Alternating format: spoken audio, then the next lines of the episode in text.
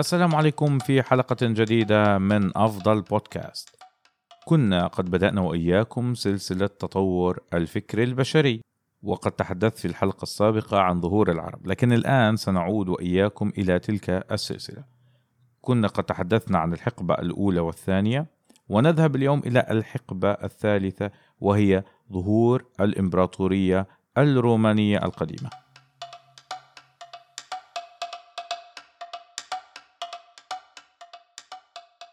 دائما أبدأ حديثي عند اختياري لأي حقبة وإنها من أهم الحقب التاريخية بالحديث إنه لماذا أنا اخترتها ولماذا أعتبرها من أهم حقب تطور الفكر البشري.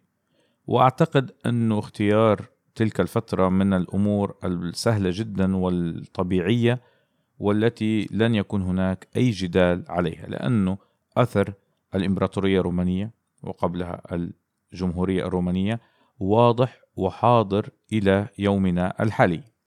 لكن الفكرة الرئيسية التي ستكون السبب الأكبر لاختيار تلك الحقبة هي ظهور الجمهورية والدولة المدنية. وفي تلك الفترة ولأول مرة سيكون هناك قوانين منظمة للعلاقة ما بين المواطن الذي يعيش في حدود تلك الدولة وحكومته التي ترأسه. وقبل أن نخوض في عظمة روما وما قدمته هذه الحضارة العظيمة علينا بأخذ نبذة بسيطة عن روما. فروما ظهرت كمدينة في شبه الجزيرة الإيطالية في القرن الثامن قبل الميلاد وكانت طبعا كباقي ال city states الموجودة في شبه الجزيرة الإيطالية.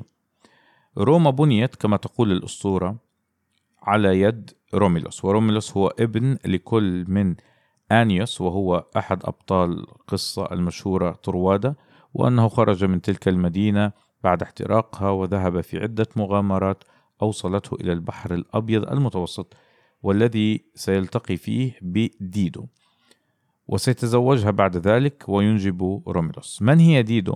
هي ملكة قرطاج وأصلها أو هي أتت وخرجت بعد خلاف مع الأسرة الحاكمة من مدينة صور في لبنان واتجهت إلى قرطاج.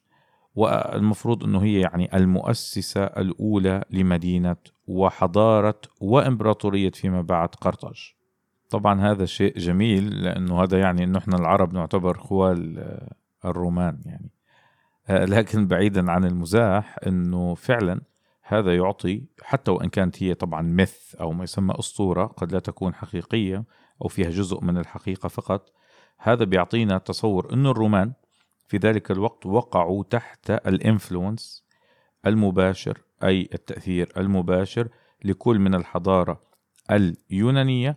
وطبعا ذلك سيكون يعني واسع جدا وأثره واضح وكبير لدرجة أن هناك عند مؤرخين ما يسمى بالجريكو رومان كلتشر وهو اختلاط الحضارتين وسيختلطوا ببعضهم لفترات طويلة جدا وسيظهر الأثر اليوناني عليهم بشكل واسع. وفي الناحية الأخرى أيضا تأثروا بالفينيقيين لدرجة أنه سيحصل بينهم يعني صراعات كبرى ستعرف بالحروب البونيقية أو The Punic Wars والتي ستنتهي بانتصار روما.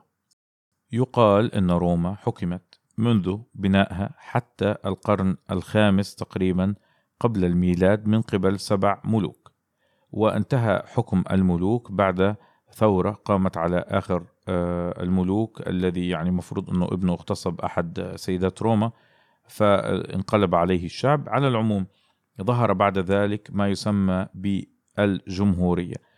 كان ذلك تقريبا سنة 509 قبل الميلاد. والجمهورية هذه ما الجديد فيها؟ أنه بدلا من أن يحكمها شخص ملك استخدموا أنه هناك اللي هو يعني Assembly of Senates أو مجلس الشيوخ. طبعا كلمة أنتم تسمعوها اليوم. نعم اخترعت في ذلك الزمن.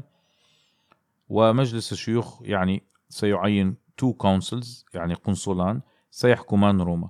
والبعض سيقول كيف يعني؟ إنه نعم هناك حاكمين لروما ويعني هذول الحاكمين لهم الفيتو حق الفيتو ضد بعضهم البعض. وذلك حتى لا يقوم أحد بإنه يصبح ديكتاتور أو حاكم موحد ويصبح هناك concentration of, of power أو ما يسمى بتجمع السلطة في يد. شخص واحد. لكن آه، بعد الثورة هذه لم يتغير الموضوع بشكل كبير لأنه مجلس الشيوخ يعني كله مكون من أرستقراطيين وهم يسموهم الرومان في ذاك الوقت ال patricians. فعامة الشعب سيقوم بعمل عدة ثورات لأنه هو يمثل في النهاية عامة الشعب. هم يعرفون قوتهم لأنه الجيش متكون بشكل رئيسي منهم.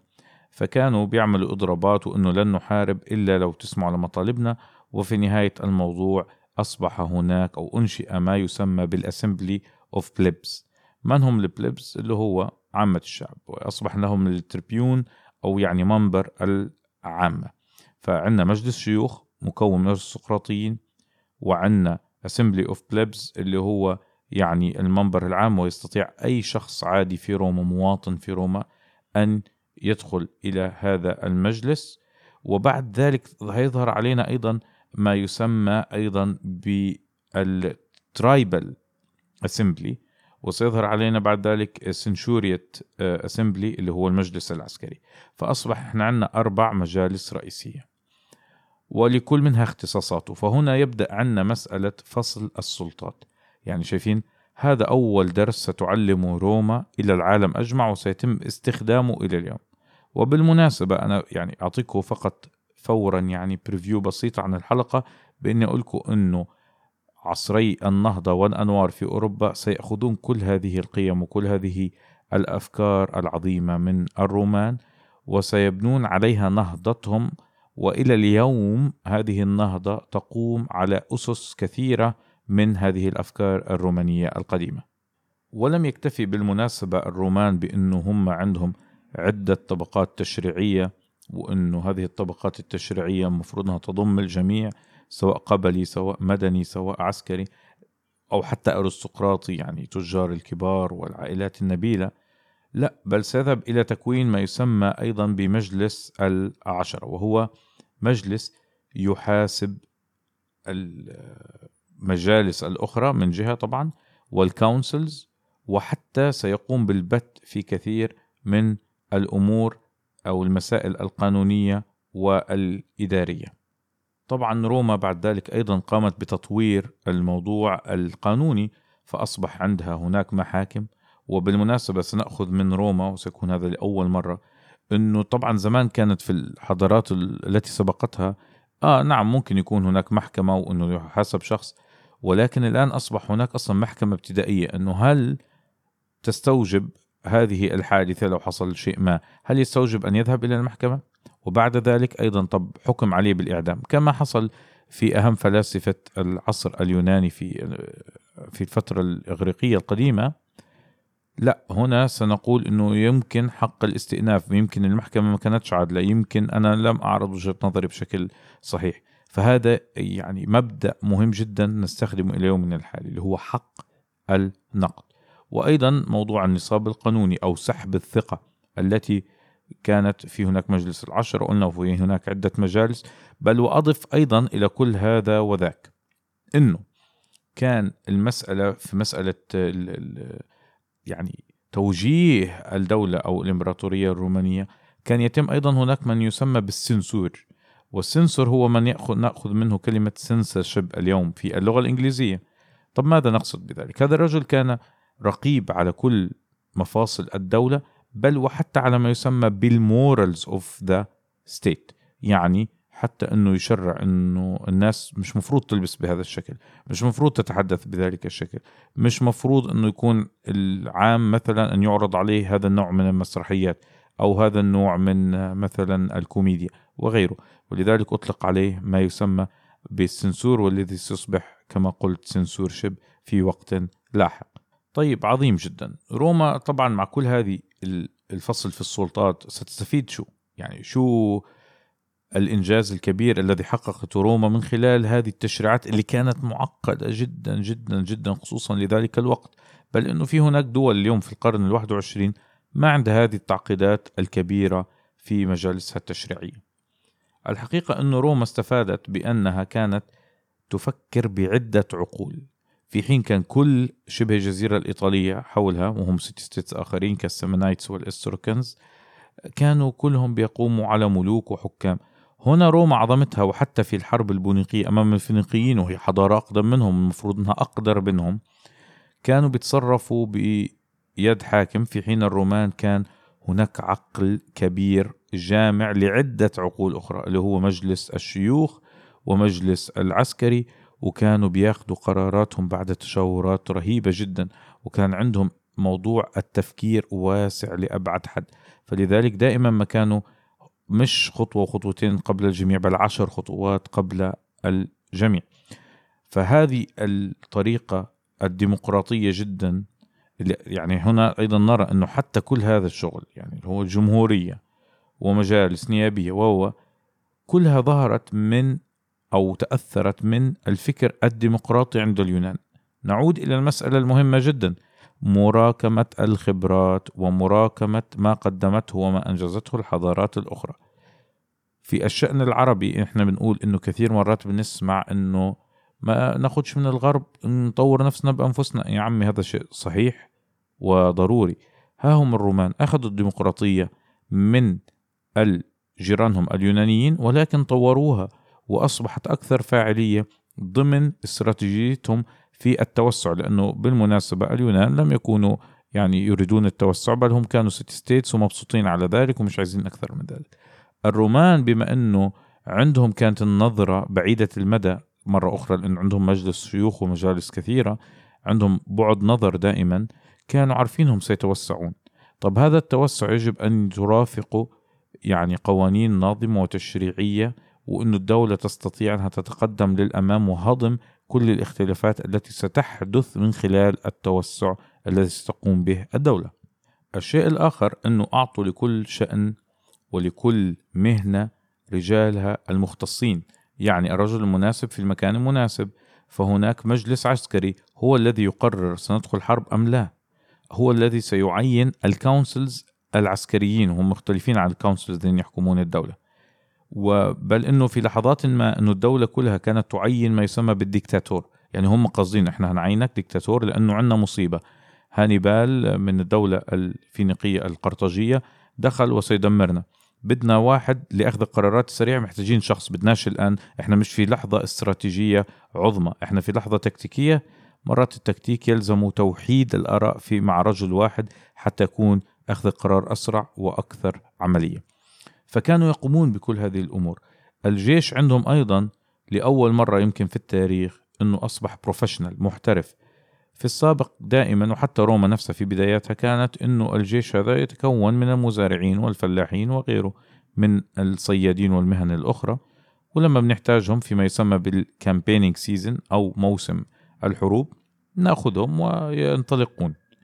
لكن مع الفكر الروماني الأكثر تطورا أصبح إنه لا. سنقوم بأخذ هؤلاء الأشخاص وتدريبهم عسكريا ويصبح مهنتهم الوحيدة فقط وفقط هي الحرب انهم يكونوا جنود. طيب من وين نجيب الأموال لكل هذا وذاك؟ يعني هذه مصاريف كثيرة. عندي مجالس تشريعية عندي دولة عندها قوانين ومحاكم عندي أصبح أيضا جيش محترف. الرومان يعني وكغيرهم من الحضارات التي نجحت أيضا ركزت على الشق المادي. وإحنا قلنا في حلقة بزوغ الحضارات إنه أنت عشان تتطور عليك بجزئين مهمين. الأول إنه يكون في مال وذاك بزوغ الحضارات قام على الثورة الزراعية. والشيء الثاني مراكمة الخبرات. طيب روما بدأت تراكم واستفادت كثيرا من الإمبراطوريات والحضارات المجاورة لها. والشيء الآخر أنه بدأت تبني شبكة طرق ومواصلات لم يرى لها العالم مثيل من قبل. ومن كثر ما كان هذا الشيء مرعب في تكوينه وخطير ويعني موجود في كل مكان طبعا حتى الطرق الرومانية وأنا رأيتها بعيني تستخدم إلى يومنا الحالي في كثير من المناطق في أوروبا. وهذا شيء عظيم أنه يعني أنت بتتكلم طريق عمره أكثر من 2000 عام ولسه بحالة جيدة جدا ويستخدم يعني شيء رهيب جدا. ولذلك خرج علينا مصطلح كل الطرق تؤدي إلى روما لأنه من روما ومن قلب هذه العاصمة لهذه الإمبراطورية أو لهذه الجمهورية بنوا أو بنوا كل هذه الطرق العظيمة التي ستسهل التجارة بشكل كبير وستصبح روما هي يعني قلب التجارة في شبه الجزيرة الإيطالية وبعد ذلك حتى في أوروبا لأنها ستأخذ البضاعة من حضارات العالم القديم ومن الفينيقيين المجاورين لها ومن اليونان وتبيعها إلى الشمال مش فقط اللاتينيين اللي هم بيكونوا إيطاليا بل أيضا إلى القبائل الهمجية الموجودة في ألمانيا وفرنسا في ذلك الوقت. نذهب الآن وإياكم إلى الجزئية الأهم في هذه الحلقة وهي فكرة المواطنة أو الدولة المدنية. فحقيقة أن روما رأت بأنه يجب تنظيم العلاقة ما بين سكانها في سواء في المدينة وبعد ذلك حتى في إيطاليا وبعد ذلك في الأقاليم وبين الدولة. ولأول مرة سيكون هناك علاقة ناظمة في قوانين صارمة هي اللي بتحدد نوع العلاقة ما بين المواطن ودولته وحكومته.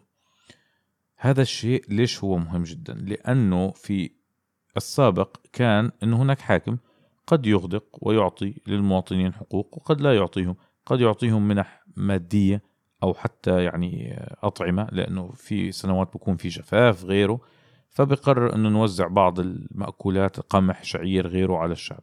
لكن الآن أصبح لأ أنت مش أنه أنت كريم فبتعطينا أو بخيل فلا تعطينا لأ أنا لي حق كمواطن. ولي حق مثلا في التملك لي حق في التصويت لي حق في أنه أرث في أنه أبيع في أني أشتري أتملك. كل هذه الأمور هي عبارة عن حقوق. طبعا هناك واجبات وإن لم تؤديها في روما كانوا بيأخذوا منك حق المواطنة. كأنك أنه عندما يطلبوك إلى الخدمة العسكرية يجب أن تؤدي. عندما يطلبوا منك دفع التاكسز أو الضرائب عليك أن تؤدي. فكان هناك واجبات وحقوق واضحة في الدستور وفي اللوائح والقوانين المدنية. طبعا فكرة المواطنة لم تظهر بين يوم وليلة يعني فجأة صحيوا الرومانيين واخترعوا. بل إنها مرت طبعا بعدة سنوات وعدة قرون من إعادة التشريع وكل شوي بيدخل لوائح جديدة. وكان أهم تلك اللوائح ما يسمى باللوائح الاثنى عشر في عام 450 قبل الميلاد أو بالضبط 449 وفي ذلك ظهر علينا طبعا أنواع من المواطن. فكان هناك مواطن روماني كامل وفي بيجي منه نوعين أيضا هذا الشيء اللي هو واحد مع حق التصويت والآخر لا فقط حق التملك والإرث وغيره. أيضا ظهر علينا ما يسمى بمواطن لاتيني وأن بنحكي لاتيني مش معناته أنه لاتيني كعرق لأنه روبا ستستخدم ذلك بأنه بدأت باستخدام هذا المصطلح عندما ضمت أجزاء واسعة من الحضارات الأخرى في شبه الجزيرة الإيطالية. وهذا المواطن اللاتيني كان ليس له الحق في التصويت ولكن له حقوق أخرى مدنية وتشريعية. بعد ذلك ظهر علينا مع أنه كل ما تكبر روما وأصبحت تضم أشياء خارج إيطاليا ما يسمى بالفيديراتي أو الفيوديراتي وهو حلف أو جماعة تؤدي غالبا خدمة عسكرية إلى روما فبذلك بيعطوها حقوق مواطنة يعني مش على نفس يعني مواطن درجة ثانية خلينا نقول مش نفس الروماني الكامل. وبعد ذلك بعد ما بأصبحوا بيضموا أقاليم زي بلاد الشام ومصر وغيره ظهر علينا آه، اسم اللي هو المشتق من كلمة province واللي معناته إنه هم الأقاليم التي ضمتها روما بالحرب. وهذول ما كانش عندهم حقوق كثيرة. إلا طبعا روما ذكية. الأرستقراطيين الموجودين في تلك الأقاليم كانت تعطيهم حقوق. المواطن الروماني الكامل في كثير من الأحيان. ولذلك عندنا الإمبراطور ما يسمى فيليب العربي. فكان هو عربي 100% لكن لأنه عائلته أرستقراطية عربية فأعطوه حق المواطن أو أعطوا أهله حق المواطنة الكاملة ولذلك كان عنده قدرة مش بس على التصويت بل أنه يرشح نفسه لمناصب الحكومية في الإمبراطورية الرومانية. لكن وبعد ذلك وبعد ما تطورت روما لأنه عندهم عدة مجالس تشريعية وعدة عقول مش شخص واحد اللي بقود الدولة قرروا في عام 89 قبل الميلاد أنه كل شخص حر في إيطاليا يأخذ المواطنة الرومانية الكاملة. وبعد أن كبرت الإمبراطورية أكثر وأكثر وذلك طبعا بعد مجيء يوليوس قيصر اللي كبر الإمبراطورية الرومانية بشكل لا يصدق. بعده أتى كراكالا في عام 212 وقال لك لا المواطنة هي لكل شخص حر في كل الإمبراطورية. هذا الشيء يساعدهم في عمل شيء يسمى الرومانيزيشن أو أنه يصبحوا هذه الأقاليم رومانيين. لأنه في الأول والأخير أنه أنت حتى لو احتليت أي دولة ألكسندر العظيم احتل نص الكرة الأرضية في ذلك الوقت وفي النهاية شو؟ بمجرد وفاته كل الناس انقلبوا عليه. أيضا مملكة أشورا الجديدة قبل الإمبراطورية الرومانية أيضا استطاعت أنها تأخذ مساحات واسعة من بلاد الشام.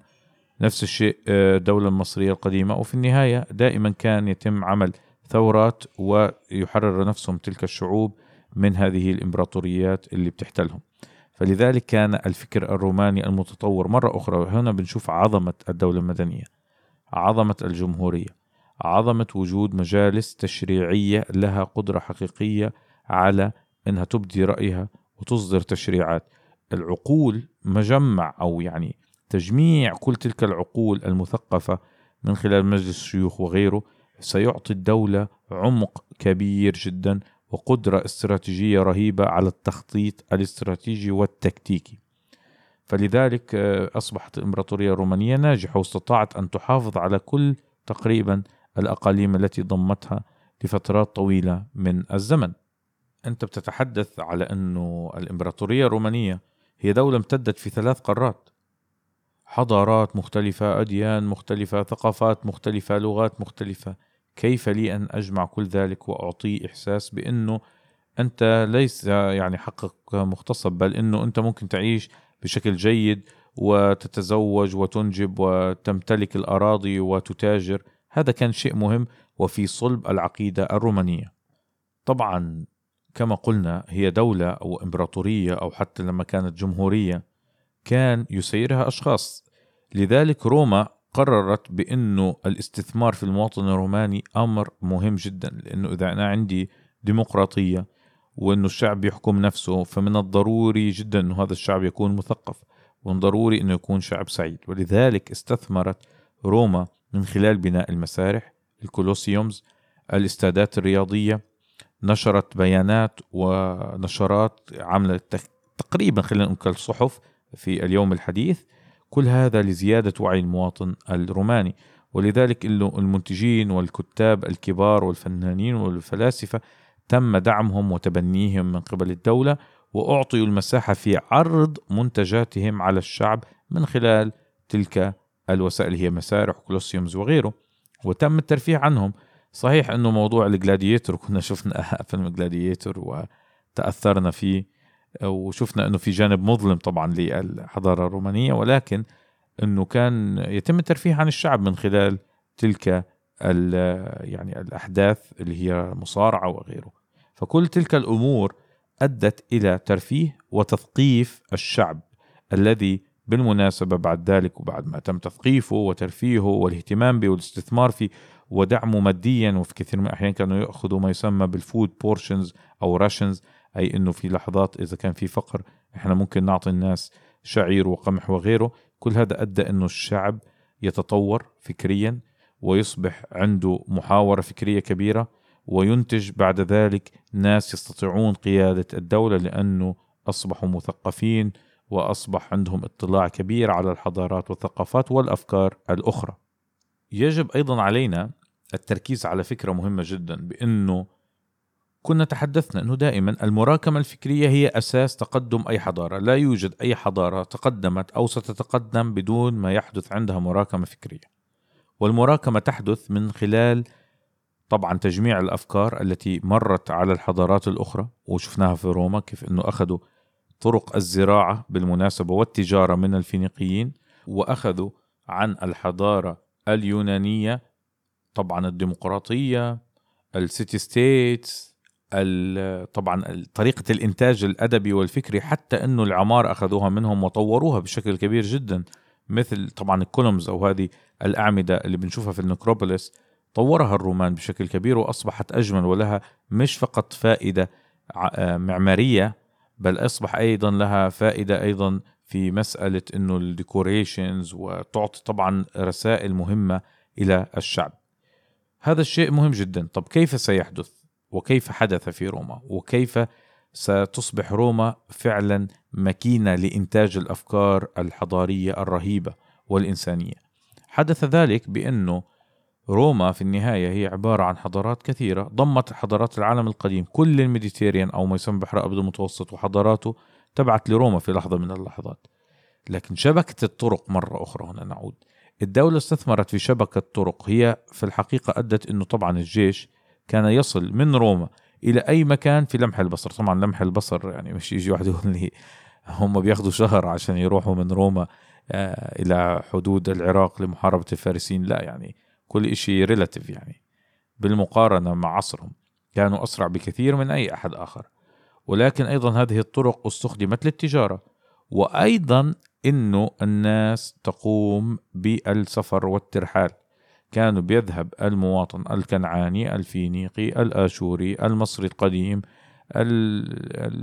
حتى اللي هو الأيبيري اللي موجود في أسبانيا اليوناني كله بيسافر عن طريق تلك الطرق اللي قلنا أنها كلها تؤدي إلى روما ويقومون بالالتقاء.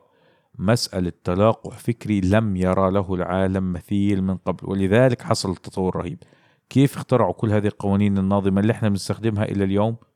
من خلال التلاقح الفكري الكبير جدا بين كل تلك الحضارات ومنتجاتها الفكرية. يعني بصراحة الرومان عملوا شورت كت طريق مختصر للتطور. جمعوا كل هؤلاء يعني المفكرين والمنتجين وحتى الأشخاص العاديين من تجار وغيره جمعوهم كلهم وجعلوهم أعطوهم منبر يعني للحديث والتبادل الأفكار فزادت سرعة عجلة الإنتاج بشكل قياسي وجنوني. تطور كل شيء عندهم. يا رجل حتى الإسمنت الإسمنت الذي يستخدمونه يعني حتى اليوم باقي. يعني عندما ترى أنه كان عندهم فكر في كيفية تطوير الإسمنت الذي يتم بإنشاؤه وبناؤه في المناطق المائية يعني تحت سطح الماء استخدموا ما يسمى بالآشز اللي طالعة من البركان إحنا بنسميها الرماد لأنه يقوم بتكوين بلورات تملأ الفراغات في المسامات وبين الشقوق في الحجارة وبذلك يتم تكلس وبعد ذلك تصبح أكثر قوة مع مرور الوقت مش أقل قوة. يعني اليوم إحنا عشان نعمل هيك بنستخدم مع الخرسانة آه، الحديد لتقويته يعني بنطعمه بالحديد. هم شوف طبعا هذا كله من وين أجا؟ من أنه كل حضارة أتت بما أفضل ما عندها وأفضل مفكريها وأفضل عادات اللي عندها والتقوا مع بعضهم البعض وأنتجوا كل هذه الأمور. كنعانية بنتها.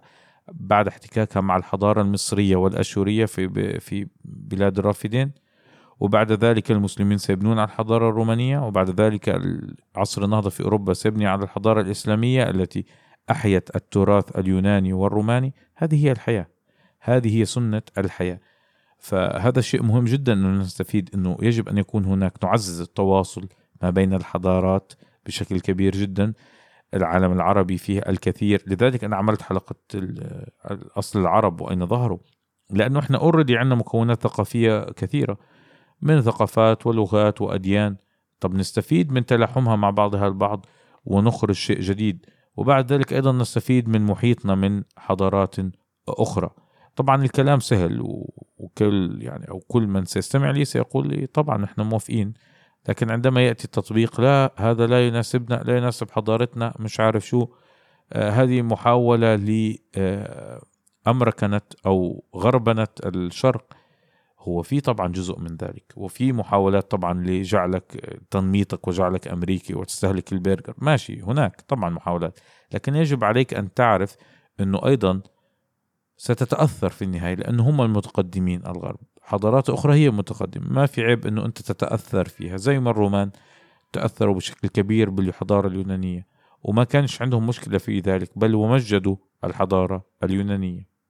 لذلك إحنا يجب علينا إنه ما نخاف من مسألة التواصل وإنه الغرب يؤثر علينا. طبعا سواء الغرب أو اليابان أو أي دولة متقدمة أو حضارة متقدمة ما في مشكلة. المهم إنه نأخذ منها هذه الأفكار المتطورة ونقوم بإعادة صياغتها بما يناسب سياقاتنا. الشيء الآخر والمهم جدا جدا إنه بما إنك أنت تريد أن تبني نظاما ديمقراطيا أو نظاما حرا أو تريد إنك تتقدم ويصبح عندك القدرة على التخطيط الاستراتيجي بعيد المدى يجب عليك أن تستثمر في الشعب. الثقافة هي جزء أصيل من تطور الفكر البشري. إنك ترعى مثقفين ترعى كتاب ترعى رسامين ترعى فنانين ترعى معماريين. كل هذا جزء مهم وأصيل من تطورك. طبعا أنت يجب عليك أن تقوم بدعم كل الشعب والاستثمار في كل مواطن لأنك لا تدري من ذا الذي سيقوم بأخذ هذه الاستثمارات إنه من تعليم واطلاع وممارسة لأنك أنت لما بتبني دار أوبرا البعض أنا بسمعه في الوطن العربي بقول لك يا أخي بنوا لنا دار أوبرا شو بدنا فيها؟ يا أخي بنوا لنا مش عارف مكتبة غربية شو بدنا فيها؟ يا أخي استخدموا جامعة غربية. طب ما إحنا عارفين إنها أقل في المستوى من الجامعة الرئيسية. يعني مثلا في السربون فتحت فرع في الوطن العربي. لا ما هي يا أخي ما هي كل هذا جزء من أنك تحضر تلك الثقافات وأثرها وبتعطي فرصة إلى المواطن المحلي بأنه يطلع على هذه المنجزات أو الأفكار المتقدمة والغربية في كثير من الأحيان. نعم لكن مهم جدا. هلا أن يصل لها المواطن العادي شيء مهم جدا لأنه مرة أخرى أنت بتعطي أكبر مساحة من الاستثمار في أكبر عدد من الأشخاص وبذلك وبكل تأكيد إلا ما يكون هناك منتج بأنه 5% 10% 20% سيصبح فنانا كاتبا مبدعا سميها ما شئت. حتى يعني مهندس عظيم دكتور عظيم لكن ستبدأ عجلة الإنتاج والإبداع المحلية في الدوران وهو المطلوب. الحلقة أنا هنا أكون قد وصلت إلى نهايتها مع التأكيد على ثلاثة أمور رئيسية. أنه الدولة المدنية أثبتت نجاحها بشكل خارق في الإمبراطورية الرومانية وهي من أكثر الإمبراطوريات أو الدول التي نجحت وبقت في التاريخ البشري وأثبتت أيضا أنها بتعطي للسكان والمواطنين درجة كبيرة جدا من الولاء ودرجة كبيرة جدا مرة أخرى من الشعور بالانتماء والحافز لخدمة الدولة. الشيء الثاني المراكمة الفكرية والتواصل الحضاري وهذا كان أهم ما قامت روما بعمله وبناؤه والتأكيد عليه من خلال شبكة مواصلات كبيرة من خلال إعطاء المواطنة لكل الأقاليم الأخرى حتى وما كانوش رومان من عائلات رومانية من خلال أيضا أنه كانوا بيعطوهم حقوق معينة. كل هذه الأمور أدت أنه يصبح هناك عملية تواصل ومراكمة ومن خلال أيضا الاستثمار في المواطن وهذه أهم ثالث نقطة بأنك تستثمر في مواطنك وفي تحسين جودته الثقافية والتعليمية إلى حد كبير. وذلك لا يكون فقط من خلال المدارس والجامعات مع على أهميتهم الكبرى وقد يكونوا الدرجة الأهم ولكن أيضا من خلال نعم مسارح وحفلات وكرة قدم. يعني لا تستقلوا بأنه والله شو إحنا جايبين أكاديميات كروية من مانشستر يونايتد ومش عارف. نعم نعم. التطور يكون في كافة المجالات وهذا ما فعلته روما.